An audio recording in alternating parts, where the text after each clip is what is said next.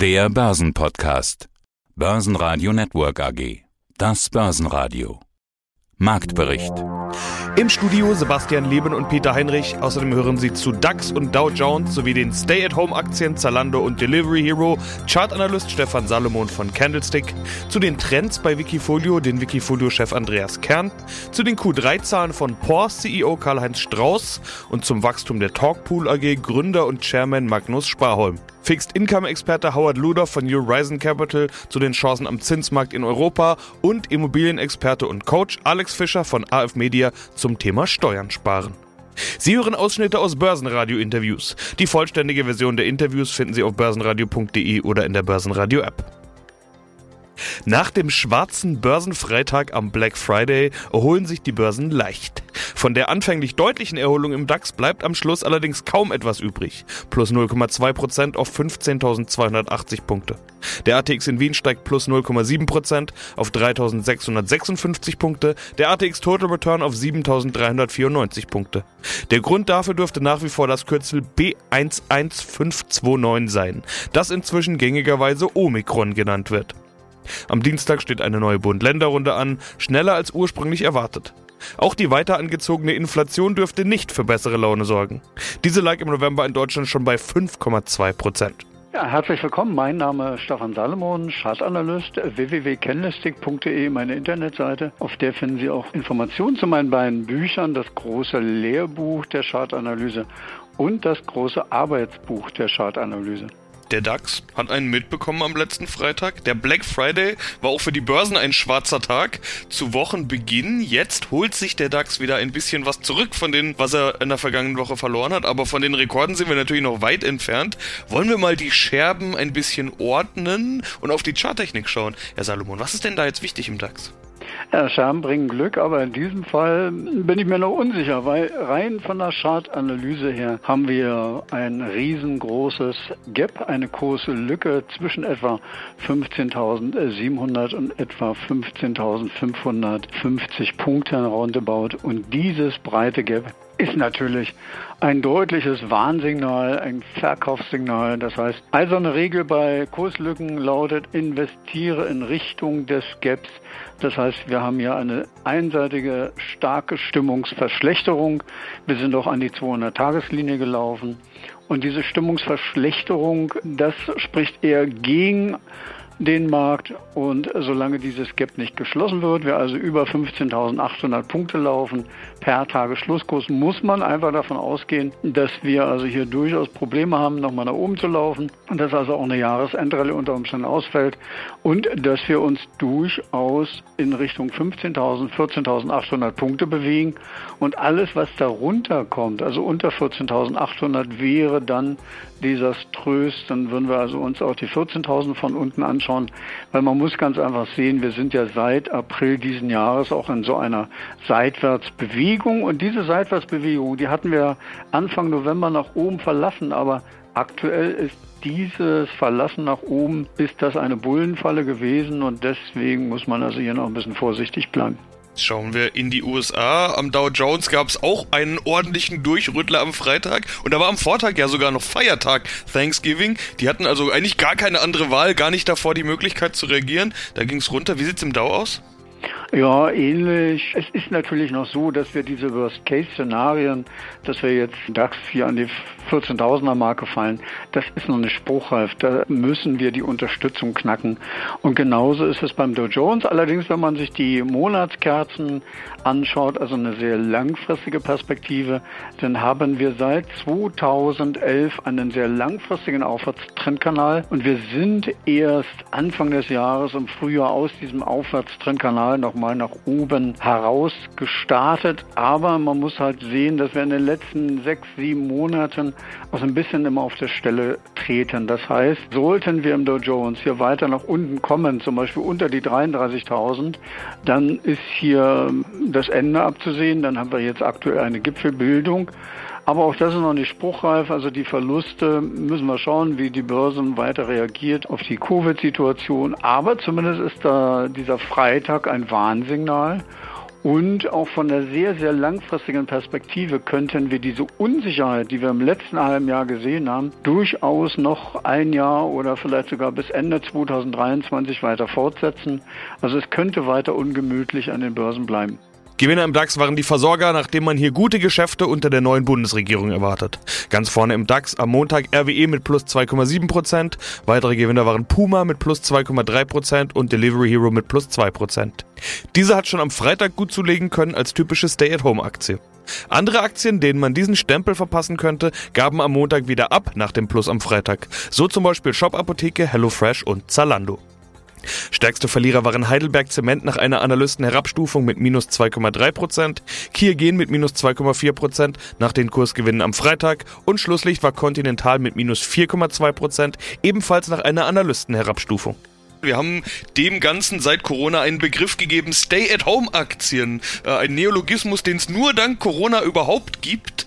Auch wenn das alles Entwicklungen sind, die wahrscheinlich durch Corona nur beschleunigt wurden. Aber ja, Zalando ist so ein Shooting-Star aus dieser Zeit. Und damit meine ich jetzt nicht die Chartformation, sondern im klassischen Sinne Shooting-Star. Zalando bis in den DAX aufgestiegen. Äh, auch die waren am Freitag einer der wenigen Gewinner. Wenn es heißt, neue Variante ist am Start. Omikron, Schock sorgt bei Zalando meistens für Jubel, auch wenn da heute wieder ein kleines bisschen Gewinne wahrscheinlich mitgenommen werden. Schauen wir mal in den Chart. Was gibt es bei Zalando zu sagen? Zalando hat eigentlich erst im September, Ende September ein Verkaufssignal geliefert. Die Aktie ist ja auch sehr gut gelaufen, hatte sich ja mehr als verdoppelt, ist wahnsinnig gut gelaufen und hat über 2021 eine Seitwärtsbewegung ausgebildet, eine Keilformation. Und diese Keilformation ist Ende September nach unten verlassen worden. Ein Verkaufssignal. Jetzt sehen wir allerdings, dass sozusagen Anschlussverkäufe fehlen, dass die Aktie weiter seitwärts gelaufen ist. Ob sich hier wirklich eine weitere Gegenbewegung durchsetzt, bleibt im Prinzip abzuwarten. Das heißt, so über einem Niveau von 90 Euro könnte man davon ausgehen, dass das vielleicht eine Bärenfalle war weil wir dann wieder in diese Keilformation zurückkehren würden. Dann hätten wir also hier eine Bodenbildung, eine Marktbereinigung. Aber vom aktuellen Bild kann man eher davon ausgehen, dass da der Weg nach oben so ein bisschen verbaut ist. Und noch mehr Stay at Home ist fast sogar Delivery Hero. Die sind auch schon ein kleines bisschen länger im DAX als Zalando, aber auch die, ja, einer der Aufsteiger des Jahres eigentlich. Essenslieferant Delivery Hero, was tut sich hier? Ausgesprochen interessante Chartformation, weil wir hier in 2021 vom Hoch eigentlich, vom Jahreshoch im Januar, haben wir eine Seitwärtsbewegung. Wir haben dann Tiefs im März und im Mai zum Beispiel, wir haben dann nochmal ein Tief auf dem annähernd gleichen Niveau bei im Oktober, also so um die 100 Euro. Und man muss sehen, wir haben diese Seitwärtsbewegung, die engt sich sozusagen langsam ein. Das heißt, hier bildet sich in dieser Phase der Unsicherheit ein symmetrisches Dreieck. Und wir sind gerade so ein bisschen in der Mitte dieses symmetrischen Dreiecks. Und demzufolge sollte die Aktie jetzt hier nach oben ansteigen und zum Beispiel auch das November, das bisherige November hoch knacken, aus dem Dreieck nach oben ausbrechen, dann hätten wir hier deutliches Aufwärtspotenzial. Und auf der anderen Seite scheint die Aktie aber recht gut nach unten abgesichert zu sein. Sollte die Aktie allerdings sehr deutlich unter die 100 Euro fallen, wovon ich im Moment nicht ausgehe, dann müsste man mit Gewinnmitnahmen rechnen. Aber sehr, sehr interessant aufgrund dieses symmetrischen Dreiecks. Ein herzliches Grüß Gott aus Wien. Mein Name ist Karl-Heinz Strauß, CEO der österreichischen POR AG. Und wir blicken wieder in Ihre Zahlen. Über Ihre vollen Auftragsbücher haben wir in den vergangenen Quartalen ja schon mit Ihnen gesprochen. Die Baubranche boomt weiter und offenbar haben Sie auch schon begonnen, das umzusetzen. Plus 9,4 Prozent bei der Gesamtleistung auf 4,14 Milliarden Euro. Sie schreiben von einem starken Q3. Pandemiebedingt kam es zu Nachholeffekten aus der Vergangenheit. Das heißt, der Baustau, der sich vielleicht auch ein bisschen angestaut hat, der scheint sich aufzulösen. Oder wie ist die Lage? Ja, Sie haben es schon richtig formuliert. Es ist einiges aus dem Jahre 2020 natürlich übrig geblieben. Da hat es einfach Verschiebungen gegeben, sei es Covid-bedingt auf der anderen Seite von Genehmigungen her oder von einfach Verschiebungen der Projekte, weil es eben nicht möglich war. Und da hat sich schon 2021 gut begonnen, aber vor allem das dritte Quartal war ein sehr, sehr starkes Quartal. Es hat keinen einzigen Feiertag gegeben, der war diesmal in Österreich an einem Sonntag. Das Wetter hat außerordentlich gut mitgespielt, so dass dieses Quartal eigentlich ein etwas außergewöhnliches Quartal war, auch was die Leistung betrifft. Allerdings verschlechtert sich die Corona-Lage ja gerade wieder. Kommt es schon wieder zu Verzögerungen und Verschiebungen oder ist das in Aussicht? Wie schätzen Sie die Lage ein? Naja, wir sind ja eigentlich Ende November, aber wir sehen das nicht. Wir haben ja Covid in allen unseren Heimmärkten. Wie Sie wissen, ist ja die POR in sieben Heimmärkten aktiv, also Österreich, Deutschland, Schweiz, Polen, Tschechien, Slowakei und Rumänien. Dort hat man immer unterschiedliche Intentionen geht es in einem Land runter, geht es im anderen Land wieder ein bisschen rauf. Momentan ist Österreich im Lockdown. Aber wir haben gute Regelungen. Wir haben von Haus aus eine Impfquote im Bohrkonzern in de, bei, in, bei den Angestellten in etwa von über 85 Prozent, auf den Baustellen sogar über 90 Prozent. Wir waren hier sehr konsequent, haben auch versucht, aus Österreich heraus alle Länder zu unterstützen. Wir impfen alle. Mittlerweile sind auch zum Beispiel in Österreich hat jeder Porianer oder jede Porianerin auch die Möglichkeit gehabt, schon den Impfbooster abzuholen, also schon die dritte Impfung, das läuft und das exportieren wir natürlich auch in andere unserer Länder und versuchen unsere Mitarbeiter und Mitarbeiterinnen zu schützen. Und das wurde wirklich, muss ich sagen, großartig angenommen. Ja, hallo, mein Name ist Andreas Kern, bin Gründer und CEO von äh, Wikifolio.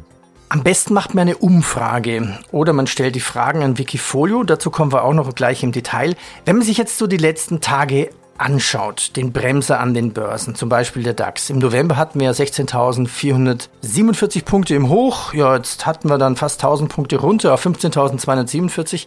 Kannst du mir sagen, wie viel Bewegung momentan den Handel treibt. Was wird derzeit verkauft und was wird derzeit gekauft? Was sagen die Wikifolio-Statistiken dazu? Also wir haben wieder gesehen, dass unsere Trader äh, sehr rasch und äh, konsequent dazugreifen. Wir haben da vier Listen, je nachdem, ob die Aktie steigt oder fällt und ob Trader zugreifen oder abstoßen. Wenn man zum Beispiel schaut, was waren die Käufe bei steigenden Kursen in den letzten sieben Tagen. Das nennen wir Fear of Missing Out Liste. Das ist ganz spannend. Da sieht man Novavax, BioNTech, Moderna, Pfizer äh, waren die äh, ersten vier und dann kommt erst Stemmer Imaging.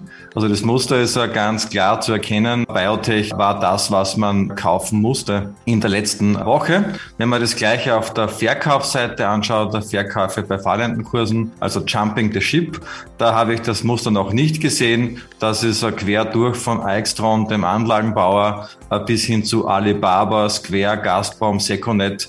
Da blicke ich noch nicht durch. Dann versucht die Trader vermutlich ein breiter Risiko rauszunehmen. Auf der Chancenseite war das ganz klar Biotech inklusive BioNTech ganz vorn, vorn dabei. Das kann ich jetzt gut nachvollziehen. Bei den Verkäufen hätte ich jetzt eher erwartet, da fliegen die üblichen äh, Fluggesellschaften raus, die typischen äh, Corona-Verlierer eigentlich. Das kann man jetzt gar nicht sagen. Also eher vorsichtig sein. Also ich würde vermuten, dass äh, Fluggesellschaften ohnehin schon sehr dünn vertreten waren. Mhm. Also man kann ja auch schauen, was sind die beliebtesten Aktien insgesamt, indem man sich das Top 50 Community Aktien Wikifolio ansieht. Da sind die 50 beliebtesten Aktien drinnen.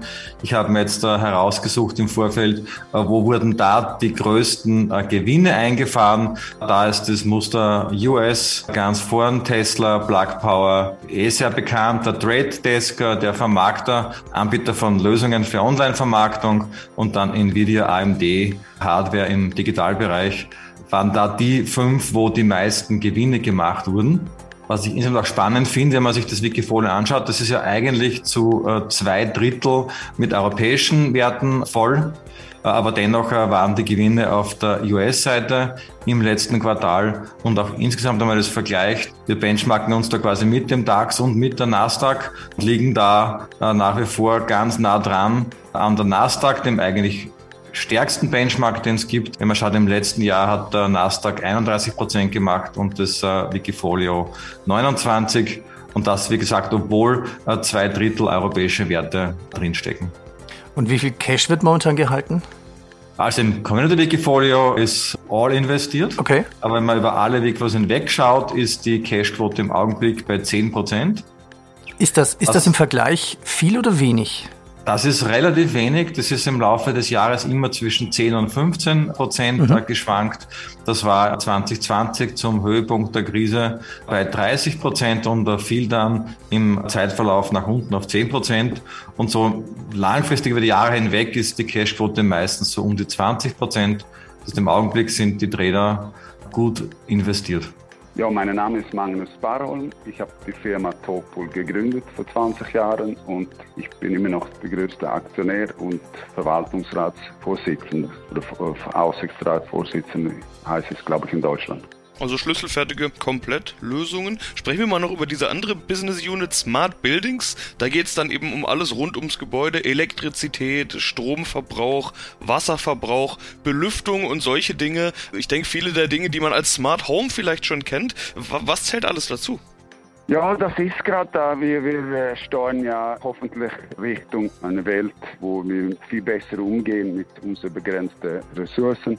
Und da, da zählt zum Beispiel Wasser dazu, dass wir dann schauen, dass, dass wir die Verschwendung verringern, dass wir Wasser besser management, managen, Qualität, Lecken und äh, dass, dass es dann angenehmer wird für die Verbraucher und das ist auch der Fall in, in Strom. Dann geht es da um Stromerzeugung mit Solarpaneelen auf dem Dach, mit äh, Ladestationen für Autos im Keller äh, und alles, alle, vor allem dann dass man hauptsächlich dann lokal diesen Strom, bei dem man lokal produziert, auch lokal verbraucht. Und wenn man es nicht lokal verbrauchen kann, dann laden wir die Batterien auf, die im Gebäude sind. Und wenn das auch, wenn man zu viel Energie hat, dann können wir es in, in die Stromnetze rausfüttern. Das ist halt so eine, eine Mikrostromlösung. Und das ist, denke ich, sehr wichtig für die Zukunft, dass erstens die Gebäude klimaneutral sind und zweitens, dass man auch dann äh, auf lokale Basis in jedem Gebäude äh, eine, eine Lösung hat, womit man dann Strom erstellt und managt und auf eine sehr äh, ja, umweltfreundliche Ebene handhaben kann. Und dann auch Luft ist so die dritte Fokus, wobei wir uns dann auf Innenraumluft in, in die Gebäude konzentrieren. Und da geht es da äh, um Lösungen, die wir dann wir holen frische Luft durch die, durch die Fenster hinein. Wir managen die Luftqualität, schauen auch, dass das weniger Strom verbraucht wird. Zum Beispiel, sobald niemand in einem Raum ist, dann, dann fahren wir dann die Stromproduktion runter. Und dann, sobald jemand reinkommt, dann fahren wir das hoch. Wir haben dann Kohlendioxidsensoren, die dann das merken sehr, sehr schnell. Das geht innerhalb einer Sekunde. Sehr schnell merken wir dann, aha, jetzt kommen dann mehr und mehr Leute in diesen Raum hinein, dann lüften wir mehr. Da gibt es auch neue tolle Technologien mit so Passivionisierung, damit man dann so die Luft noch gesünder machen kann. So praktisch, dass die Bewohner dann in einem Naturwald sitzen und Luft atmen, die, die äh, so praktisch von einem Wasserfall kommt, da hat man sehr gesunde Moleküle und, und jetzt in unserer Welt mit viel Elektronik und äh, Luftverschmutzung haben wir halt sehr viel negative Einfluss auf Luft und das, das können wir dann korrigieren und verbessern, dass wir dann für die Leute dann sehr gute Luft darstellen. Dafür haben wir dann Lösungen entwickelt, die jetzt kommerzialisiert sind. Wir haben lange daran gearbeitet, sieben, acht Jahre lang und jetzt ja, kommen, machen wir da Fortschritte mit den Lösungen für Luft, für Strom und für Wasser. Ja, und wir begrüßen Alex Fischer von AF Media. Grüße Sie. Gegrüßt seist du mir. Ist okay, wenn wir du sagen, oder? Okay, ja, können wir gerne machen. Ja, Alles klar. Genau. Nächstes genau. Thema: Steuern sparen. Ich finde das ein Traumthema. Meine, jeder Festangestellte kennt das auch, selbst der Selbstständige hat einen super Job, es läuft gut, Aktien laufen gut, zack. Und irgendwie ist nur noch die Hälfte übrig. Warum gibt es eigentlich nicht das Traumformular, wo man zwei, drei Kreuze macht? Ja, und dann hat man Steuern gespart. Ähm, wie kann man denn Steuern sparen? Oder was ersetzt dieses Traumformular? Also vielleicht mal zunächst mal, warum ich mich damit beschäftige und warum ich das momentan auch über mein, über mein Next Level Steuercoaching ganz weit nach vorne bringe, ist, weil ich einfach immer wieder gesehen habe in Coachings über Immobilienakquise, wie man an Off-Market-Objekte reinkommen kann, dann immer wieder das Thema Eigenkapital und kam immer wieder das Thema Steuern. Also ich wollte das eigentlich gar nicht, äh, gar nicht so machen, sondern, sondern ich habe einfach gesehen, da ist eine riesige Nachfrage da und wir waren damals auch die Ersten. Jetzt gibt es ein paar mehr die Coachings dazu, allerdings sind die alle bei uns auf dem Coaching selber draufgesessen, was mich natürlich sehr ehrt, weil, weil als Fiat Panda wird man natürlich nicht kopiert. Lange Rede, kurzer Sinn. Es hat erstens mal damit zu tun, und das ist eine schlimme Fehlannahme, dass man denkt, ah, Steuern macht mein Steuerberater. Was mich selber schockiert hat, ich wusste das nicht vor Beginn des Coachings, sondern erst als die ersten Steuerberater bei uns drauf waren, weil ich mich gefragt habe, sag mal, warum, was macht ihr hier? Ihr müsstet das doch wissen. Und weißt du, dass von 2.000 bis 4.000 Stunden Steuerberaterausbildung, von 2.000 bis 4.000 äh, Stunden Steuerberaterausbildung, es gibt unterschiedliche lange Ausbildungswege dafür, Weißt du, wie viele wie viel Stunden sich auf steuerliche Gestaltung bzw. Steuern sparen richten von diesem Ausbildungsjob? Es sind zwei bis vier Stunden. Zwei bis vier Stunden. Nicht pro Woche, nicht pro Monat, sondern in der ganzen Ausbildung. Nein, in der, in der ganzen Ausbildung. Der Rest ist einfach korrekte Veranlagung. Da habe ich mir gedacht, wie gibt's denn das und so, aber es ist eigentlich ganz logisch. Schau mal, die Steuerberaterprüfung ist staatlich der Ausbildungsplan ist staatlich festgelegt. So, und natürlich hat der Staat kein Interesse, sich die radikalen Steuersparer heranzuziehen, sondern woran hat der Staat Interesse? Er hat äh, das Interesse, Kosten zu sparen. Und deswegen bildet der Steuerberater aus, die praktisch brave, brav veranlagende, so wie es die Finanzbeamten gern hätten, Leute sind und die dafür sorgen, in der Wirtschaft nennt man das Compliance, also die dafür sorgen, dass das alles schön gesetzeskonform abläuft. So, das ist natürlich aus staatlicher Sicht super, weil er bräuchte ungefähr zehnmal so viel äh, Finanzbeamte, um die ganzen fehlerhaften Steuererklärungen nachzufassen. So, das muss man zunächst mal wissen. So, der nächste Punkt ist, dass Steuern sparen, wobei ich finde das Wort Steuern sparen eigentlich nicht optimal gewählt, weil tatsächlich ist es, ist es Steuermanagement, weil man kann zum Beispiel auch Steuern verschieben und derweil das als Eigenkapital nutzen, um ein Investment äh, zu tätigen, gerade in Kombination mit rollierendem Eigenkapital. Mhm. Da kann ich gleich noch zu was sagen. Also es ist praktisch der Turbo-Booster in deiner Investmentstrategie, wenn du das drauf hast. Ja, einen schönen guten Tag. Mein Name ist Howard Luder und ich arbeite für Horizon Capital, eine der führenden Vermögensverwalter in Europa mit etwa 400 plus Milliarden. Wir treffen uns auf der Euro Finance Week, sprechen auch über Finance in Euro und zwar Fixed Income. Wir sprechen über Europa als interessant beim Thema Fixed Income, denn es heißt doch immer, in Europa gibt es doch gar keine Zinsen mehr. Nee, das gibt keine Zinsen mehr. Also eigentlich ist es aus Privatanlegersicht eine Katastrophe, dass man fast nichts verdient auf Sparbuch oder auf sonstige Anlagen, wodurch man eigentlich gezwungen ist, risikoreichere Anlagen anzugehen, wodurch das dann Sinn macht, vielleicht das auch mit Profis zusammen zusammen zu gestalten. Schwieriger geworden ist es also in den letzten, sagen wir mal, 15 Jahren auf jeden Fall. Es ist schwieriger geworden, aber wie die Börsen auch gezeigt haben, sowie die Rentenbörsen und die Aktienbörsen, ja, das stimmt, es ist schwieriger geworden. Aber wie gesagt, dadurch muss man noch präziser gucken. Aber es gibt Opportunitäten, es gibt Chancen und die muss man versuchen wahrzunehmen. Wo gibt es denn in Europa noch Chancen? Naja, also kleine Chancen gibt es natürlich sicherlich in die Peripherieländer, wo man Länder so wie Italien, Spanien, Portugal sieht oder Griechenland, wo man sieht, dass die Zinsaufschlag, die man immer noch für Griechenland und andere Länder dann bekommen könnte, sehr wohl vorhanden sind. Da muss man natürlich rechtzeitig versuchen, die wahrzunehmen. Ganz anders sieht es aus in den Schwellenländern. Da ist natürlich die Rendite höher, aber auch das Risiko höher. Wie schwierig ist es da?